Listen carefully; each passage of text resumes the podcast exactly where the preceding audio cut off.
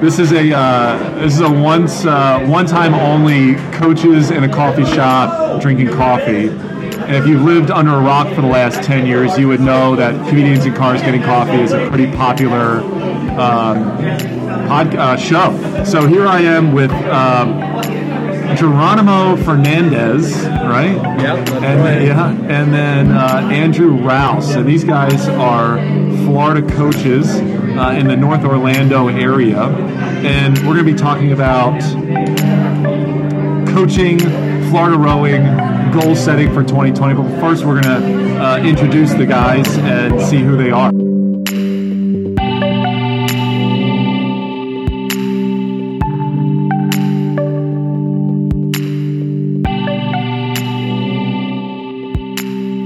So, Andrew, you're first. Tell us a little bit about you as a, as a rower and as a coach here in uh, Lake Brantley. All right, so I started rowing freshman year of high school. Tried out soccer, tried out swimming. Wasn't the best athlete. And I'm like, you know what? Let me try rowing out. And ended up picking it up pretty quick and, Yep. and decided to go row in college. Uh, Where'd you row? Stetson. went to Stetson. At, That's for Andrew Rouse. Yeah. You got my coffee now. About to yep. Uh, she messaged her, so It's all part of the show, ladies and gentlemen. Right. All part of the show. They screwed, they screwed up the coffee, of course. That's how it works. So I wrote at Stetson, and at the end of my freshman year, there was only two men left on the team. Did you know that? No, I was not aware of that. So the Stetson men's team was on the brink of being cut, basically, and there was nobody left. So it ended up just my sophomore year was me and my one teammate rowing in a pair. It's terrible. Terrible, all the way through. Terrible. Rode it at the our state championship, rode it at the SIRA Regional, and all the way up to the Dad Vale. What did you do at the Dad Vale? What'd you get? oh, not good.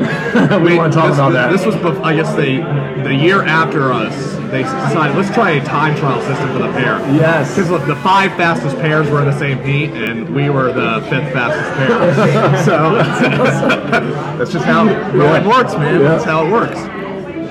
But think over the next couple of years, the team started to see a uh, comeback.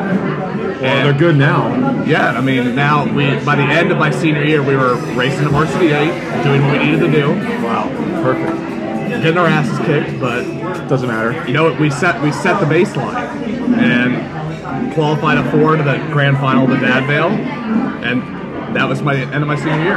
That's impressive. So then after that, I know that you did some racing and competing um, on, on a national level. I mean, you. I know Riley Damper was your coach, right, at OKC. Yeah, I rode I rode for Riley at, when she was at Potomac Yep. for a summer. Rode for her out of Oklahoma City, trying to basically compete for the uh, U23 lightweight spot, and unfortunately came up short-handed twice, uh, twice, and And this is 2017, 18, 2016, 17. Okay, 16, 17. All right. So then, now just to fast forward, you're now coaching. You're the head men's coach of Lake Brantley Rowing. Head men's coach, program director, boathouse director, Lake Brantley. So is a it's a common theme in in in high school rowing that you're the you wear eight different hats. So you're managing the facilities, right? You're managing the parents, The parents, the whole doing bit. the regattas, you're managing, towing the trailer, doing and you're getting paid thirty cents an hour, basically. exactly, exactly. Thank you. Do you have uh, sugar? sugar? Yeah, what kind of sugar? Do you have a preference on like brown? Brown, brown sugar. Brown Brown sugar, please. Thank. Well, so so so that's so so now Andrew Rouse is the head coach and the the, the program everything at Lake Brantley and across the job description is just paid. it just keeps going. Yeah, it just keeps growing. So And it, stop. I, it's new. There's something new on it every day. so across the river is Geronimo. It's us, yeah. Um, I rode uh, four years in high school. I did a year at JU. Was uh, not what I thought in college would have been. I went from a smaller high, from a bigger high school to a smaller college, and that was uh, another transition that I thought I wanted. And um, I learned that on the go when I was there. So that was that. Started coaching right away. Was a junior coach at uh, MRC. And uh, So, well, what, MRC. yeah, Miami Rowing Miami Club. Rowing Miami Rowing Club. Yeah, I don't uh, think people would know Yeah, what they'll MRC so. means. Yeah, I guess uh, that's the problem with rolling out of Florida. You think everybody knows MRC? Yeah, nobody Uh, knows. Nobody knows. I didn't know yeah. anything about Florida. No, I didn't know anything about Lake Brantley. I didn't even know what North Orlando was. What is this team you speak of? You know, like, um, I guess I've been coaching now longer than I've been rowing because uh, I started coaching back in 2011. Yeah, all right. 2010, 2011. So uh, I know. I always said that I wanted to be a head coach, and uh, but I wanted to take my job seriously, which I figure like a lot of people here in Orlando do not. Uh, I had a lot of team friends that were head coaches, and they're just doing it to do it. And for me, it had like a greater purpose. So you know, I figured that I needed to work with people that could teach me some stuff, and uh, and yeah, now I'm my third year in North Orlando. We're trying to make things happen, and uh, they're just they're just taking their time, but we're there. We're working.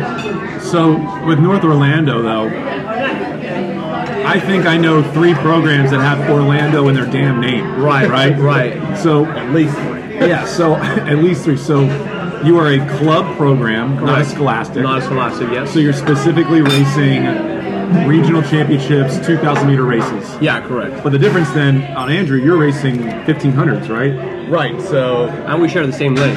Lake Brantley is a scholastic team, Yep. and I guess Florida rowing started with only scholastic teams, and all the races in Florida are 1500 meters, set up to kind of mirror the uh, scholastic format they have in like the Northeast, really, Jersey and yeah. Philly or wherever, Virginia. So, you know, I've been I've been around rowing now for a very long time, but I've never been around Florida rowing for as much as I have the last seven days. Um, it's good. It's not great. Ups and downs. Um, I want to talk a little bit about your experience in Florida rowing, like what you love about it, what you hate about it, um, what can be improved on, right? Because like you, you've been Andrew, you've been, you've seen rowing all around, right? You've been to DC, you've been to OKC, Geronimo, you've been to Miami, so you've been, you've Yeah. been other areas of, Yeah, of yeah, Florida. yeah. So um, you know, tell me like, what do you hate about Florida rowing, Andrew? Well, I mean, I think that it's kind of a it's trying teams are trying to find what their identity is. It, it- you go to the Northeast, you go to the Stotesbury Cup.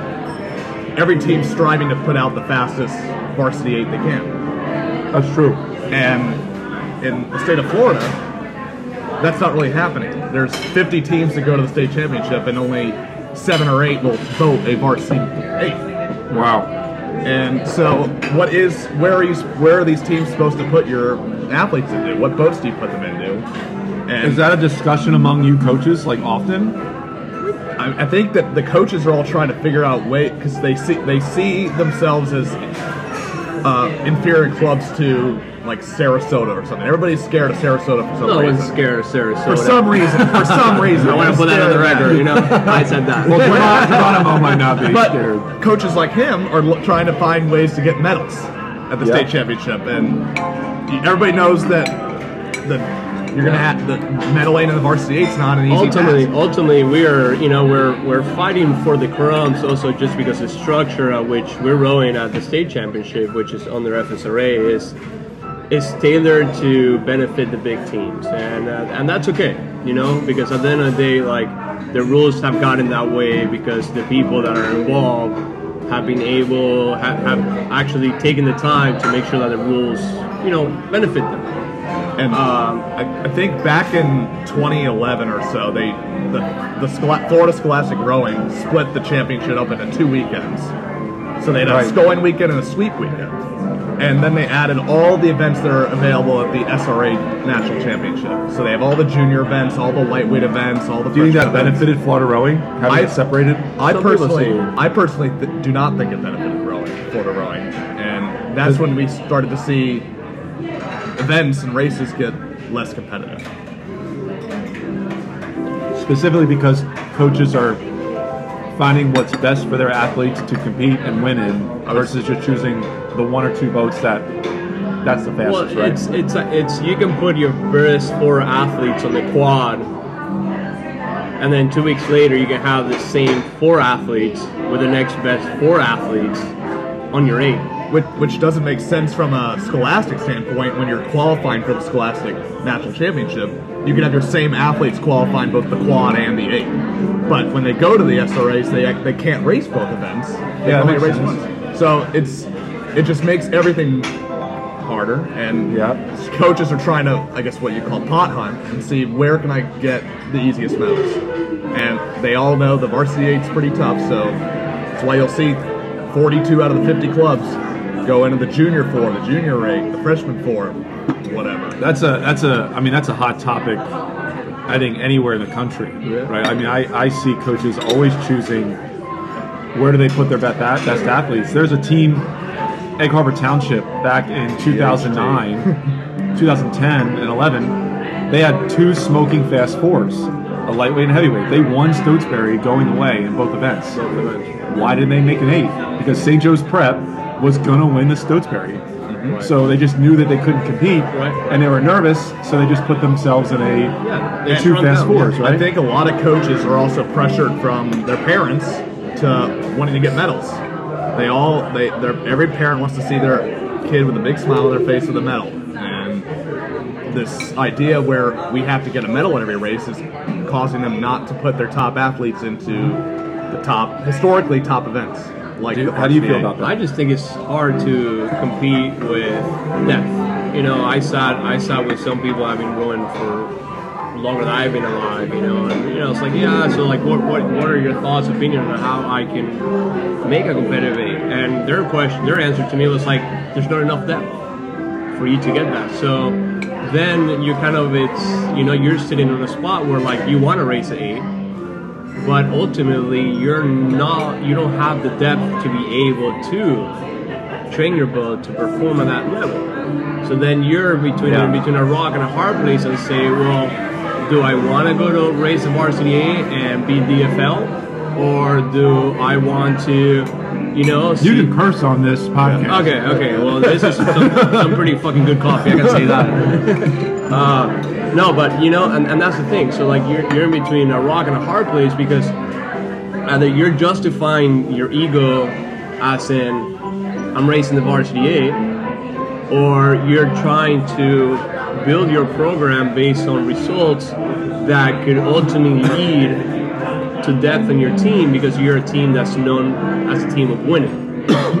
so it's it's it's a hard it's, it's, it's two theories to how do you go about it, you know? I- look, this topic erupts emotion in a lot of people, right? Like I could see you, Andrew, like, no, you're wrong. Yeah. You build an eight, you race the eight, and I that's think, it. I think putting your the my philosophy at least is how to, to judge the program's growth and from year to year. I think that you need to see how the you put your top eight athletes into that eight and see how much closer can I get to these other teams year after year, and push from the bottom up. Then how fast is my two B getting the next And year? And do you think how fast that- the three B getting? So then, I- so the train of thought I think that a lot of people have is that if you win a medal, you can promote that to grow your team, right? So that's the way some people think, right? Some people think that if I win the JV Light Four, which is like the slowest damn race Yeah, you can enter, The, the women's, Women's- freshman novice lightweight Cox pair. there it is. Like that's it. If you win that, you're going to get five more athletes coming Right, in because right, you want a right. state championship.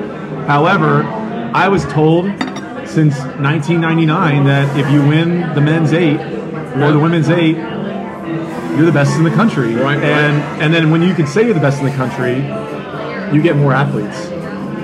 Right. But you got to like know that You have to get- win it first. Yep. Yeah, you're going to get your teeth kicked in Right, right. every single race. So there's the catch 22. If you keep losing, do you lose athletes? right. Right? It's a struggle, and I and I and, and I I could see how Florida programs um, struggle with it more than others because, as you point out, the identity. Florida rowing is not as old as say Philadelphia Boathouse Row or Boston. So you got teams up there that have been around for 100 years, 60 years, versus Florida teams that are 10 years, 20 years. So lack of are- tradition. a lack of tradition. Yeah. Awesome topic. I got I got one more uh, because it kind of we kind of just moved away from like what we liked and didn't like about rowing. This is like you know what? Let's just talk about how you determine who's fast or not. Uh, Okay, so you guys are very young in your coaching career. Uh, Andrew, you're 23, 24. 24. Geronimo, 28. 28. So, as 24 and 28 year old, you guys are running a program of 40, 50 kids. You're in charge of parents. You're in charge of all this stuff. What, where do you see your coaching career? What do you want to accomplish? Do you want to be the next Steve Gladstone? Do you want to be the next Mike Teti? Or do you want to go a different route? Have you thought about that? Andrew, I'd like you to answer that. I mean, I when I graduated Stetson, I made the decision that I want to try and make this a career. I want to I wanted to give back to the sport and share the same love and passion that I had with for it with everybody else because rowing clearly changed my life. Yep. And I want to see how far this can take me. And decided I'm not going to go pursue the career that my degree says I should be. And what was your getting. degree? Uh, public administration and environmental science. And does this look like environmental? No, it's not. the opposite. It's not. So that's So then that is like your answer is a career. This is what you want to do for the rest of your life. right. I love it. Now you don't see a lot of 24 year olds that can say that. That they, they say they know what their career is going to be. You don't know where in the sport of rowing. Yeah, you're still figuring that No, out. I'm, uh, again, I'm still young, figuring it out, but I know that this is a career that I want to pursue, and that this is the field that I want to work in. I love it. Geronimo, how about you? I can see you thinking like I, I- because you know. you're staring at the table. I don't know what's going through No, your mind. I'm, I'm, I'm just thinking because I, I went through a lot of like personal growth as you know when, when I became head coach here. Like I said, I always told myself that I want to be head coach. I that was could have been applied anywhere, um, but then there's a lot of aspects of being a head coach that really take away from the passion of being a coach. Uh, once uh, you have to start to deal with the politics, once you have to deal with administration, you have to deal with angry parents. Yeah. I mean, I, I thought multiple times, like, crap, I want to go back home and just be an assistant coach of a group program and Just make it easy, right? Make it easy, and then just make this like a part-time job too. You Yeah. know, rather than like an, a, rather than a full-time part-time job where like you need to be available for anybody that has a question at any time. Well, and we go back to making 30 cents an hour. Exactly. You're working 60 hours a week for these dang kids. Yeah, exactly. And you make no money, right? And and that's the thing, you know. So like, it doesn't justify. That's why I, you know, being here it has allowed me to kind of weigh out the options. And now, you know, I'm at the point where like, how can I make not my resume, but how can I make a bigger impact, which would then hopefully lead to me really considering if I want to pursue this full time or not. I, I, I thought about it, but now that I'm here, I'm also not 100% sure about how to pursue a career in rowing. If that being coaching, that being So I, you know, I'm going to end with this, and and, and and this is fascinating. You know, you, you have thank you. You have a guy, Andrew, to my right, who wants a career in rowing, and he knows it, but you don't know the direction you want to take yet. You are unsure, but you also there's not enough education to show you the direction you should be taking, or a Right. path that you could be taking. Right, Right. right. So U.S. Rowing, I'm putting you on the spot. U.S. Rowing right. Yep. that we should have something in place that shows a coach who's 24 or 28 or a 17 year old kid that wants to do this profession, give them the path they need to take and show them the angle they need to go to make it a career. Because there's no education right. or a path that you know where to go, what to do. Right, right. And and you just think as a high school crew coach, you could never coach a college team because you only have 10 years of coaching experience at high school. And why would any college hire you with no experience? I am going to make it a point that as I talk to more coaches at the collegiate level and talk to more high school coaches, that we build a path that shows how young coaches can go and the path they need to take to make this a career. Because you can't just make 30 cents an hour. Right. You know, you, you make you need to make a living to support a family, children, and so on and so forth. So listen, guys, um, I know it's loud. You probably heard half of what we were talking about. I don't care. This is the first coaches at a coffee shop getting coffee. I hope you enjoyed. Thank you.